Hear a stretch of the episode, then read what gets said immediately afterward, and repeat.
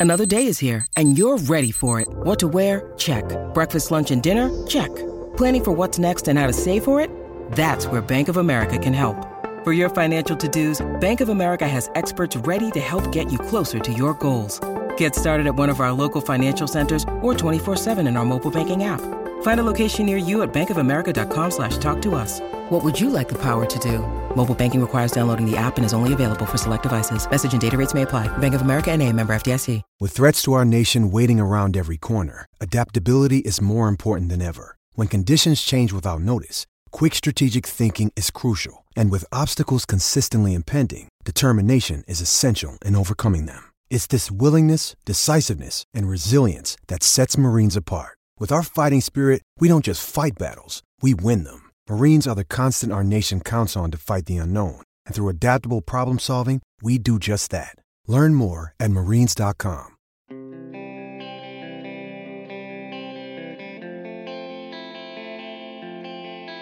Okay, let's have some fun with this one. I'm the reporter, all right? And I'm, I'm typing the story.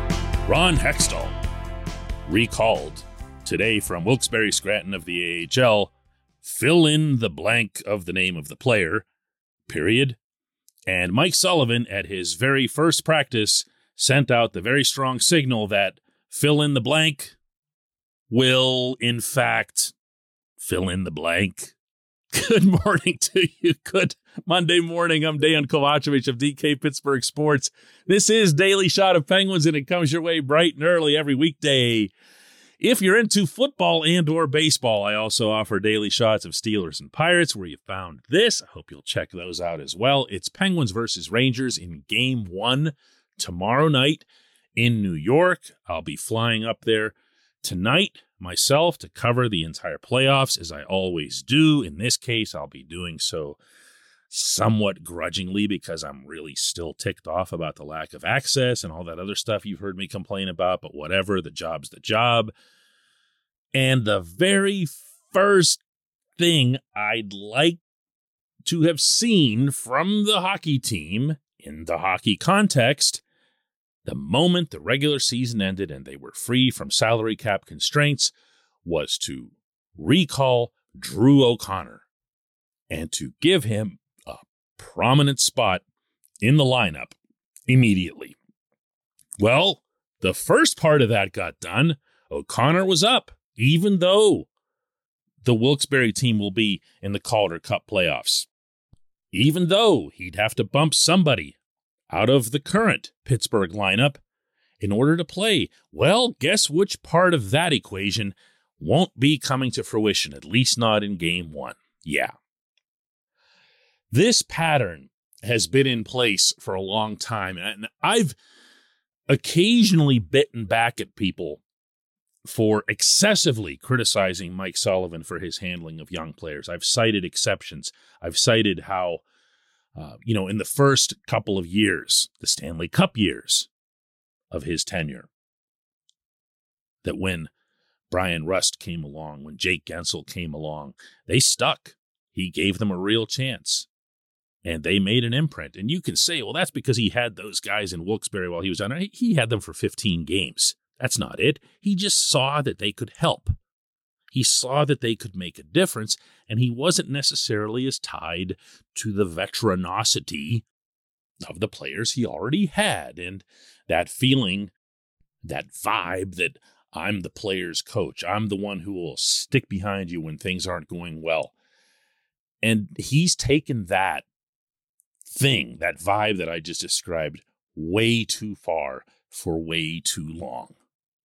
Now, if I had to guess before I really start piling on here, Sullivan is going to get O'Connor involved in this series.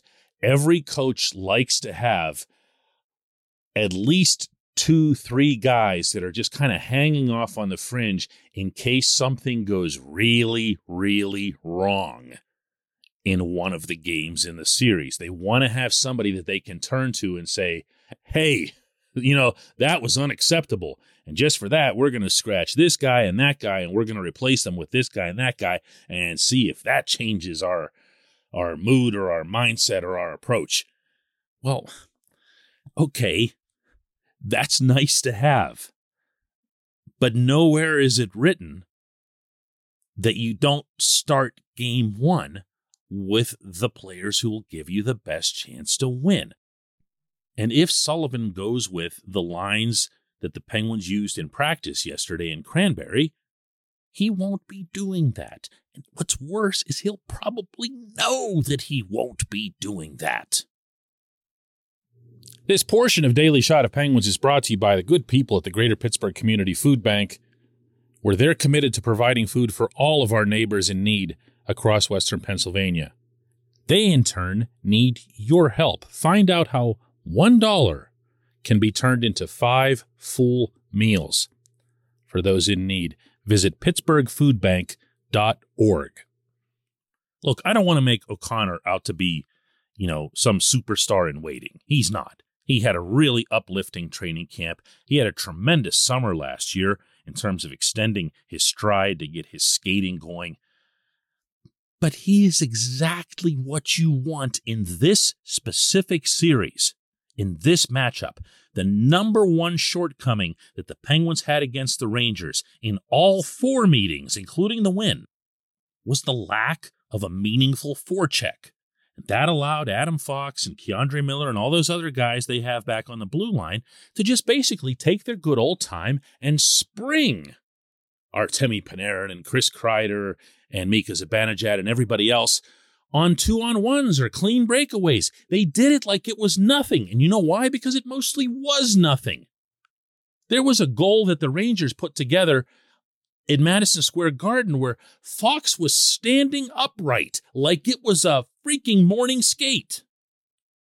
He was given all the time in the world to scan the entire ice and hit whoever he wanted on however long of a pass he wanted.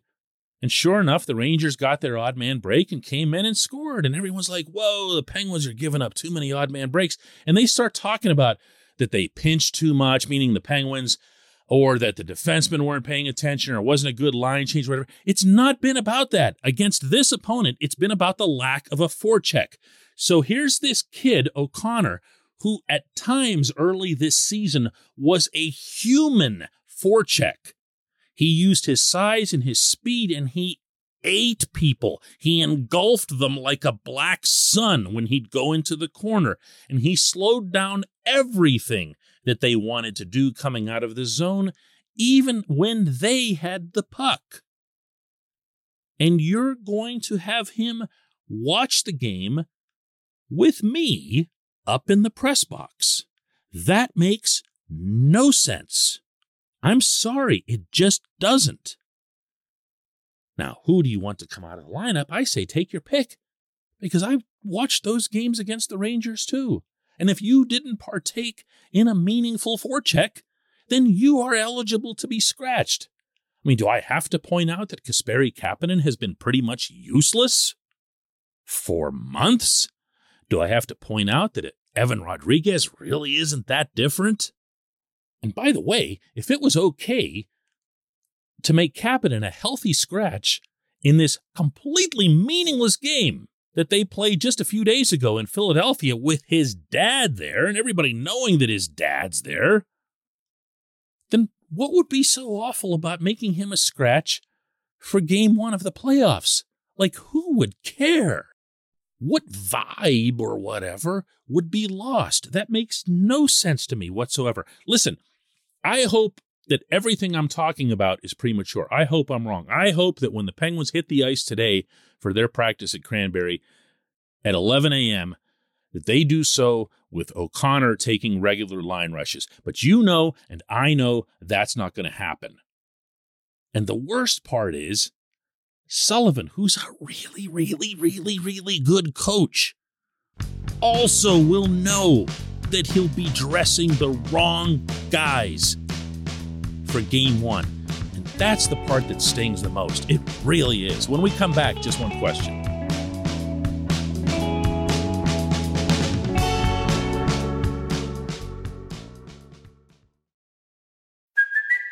It's Kaley Cuoco for Priceline. Ready to go to your happy place for a happy price? Well, why didn't you say so? Just download the Priceline app right now and save up to 60% on hotels. So, whether it's Cousin Kevin's Kazoo concert in Kansas City, go Kevin, or Becky's Bachelorette Bash in Bermuda, you never have to miss a trip ever again. So, download the Priceline app today. Your savings are waiting.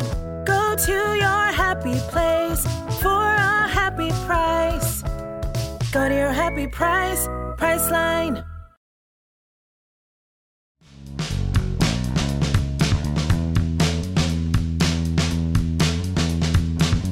And today's J1Q comes from Clint Novak, who asks Is Mike Sullivan in jeopardy if this playoff run ends quickly? The extremely abbreviated answer to this, Clint, is no. The longer answer to this is wow, no. Uh, there is no chance that Sullivan will be in jeopardy. The Penguins could go out in four straight, and he will not be in jeopardy. And yes, I'm aware that this would also be four straight playoff exits in the first round. He will not be in jeopardy. I have seen the relationship that he's formed with Ron Hextall and Brian Burke. I've seen the relationship that he's formed with the people from the Fenway Sports Group, with Tom Werner in particular. And take my view on that for whatever it's worth. But those people aren't about to roll the coach under the bus not in this setting. I'm not giving you my opinion on whether they should or shouldn't or whatever. Okay. I happen to believe this is a great coach who has some very visible flaws at times. And I happen to believe that they wouldn't be able to go out and get a better one if they did make a move. But there's no chance of that happening. And that applies in the double when it's considered that Tristan Jarry isn't available. I can already tell you in advance how this is going to play out. The Penguins lose the series. I, I, they're not going to get swept. The Penguins lose the series in five or six or whatever it is, and all hell's going to come down on uh, Evgeny Malkin, probably more than anyone else, no matter what, even if he plays great. Uh, it'll come down on Chris Letang. Go ahead and let the guy walk. Let him go to Montreal and play for his agent. It'll come down on the general concept of blowing up the core. It'll come down to the, the need to acquire or the past tense need to have acquired better backup goaltending than what they have. That'll obviously fall mostly on Hextall. And it'll come down to Sullivan because that's just how things go. Not so much in Pittsburgh, but around hockey.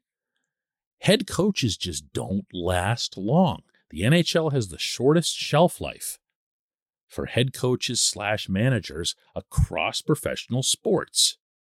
And the fans are going to have had enough, most of them anyway, of this head coach.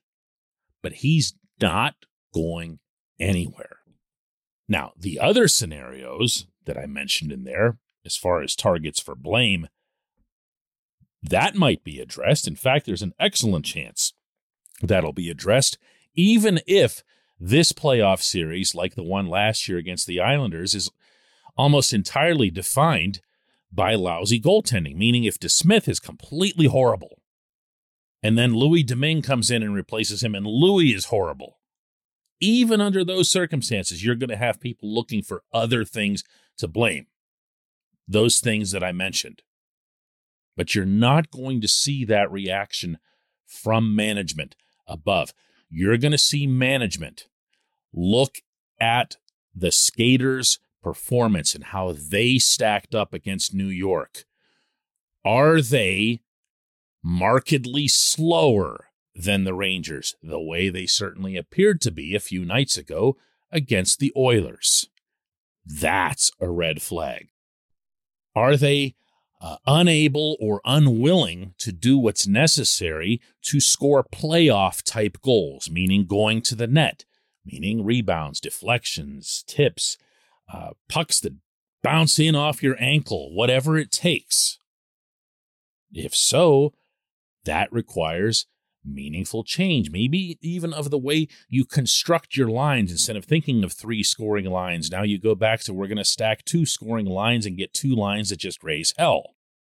And yes, of course, if Malkin and or Letang were to really just be awful, and I'm not seeing that from either of them, I'm not making that prediction, but if it were to happen, yeah, that's going to affect not only the discussion that takes place within, but possibly the actions as well. But the head coach, no way, no chance, no how. I appreciate the question. I appreciate everyone listening to Daily Shot of Penguins. We'll do another one tomorrow from New York.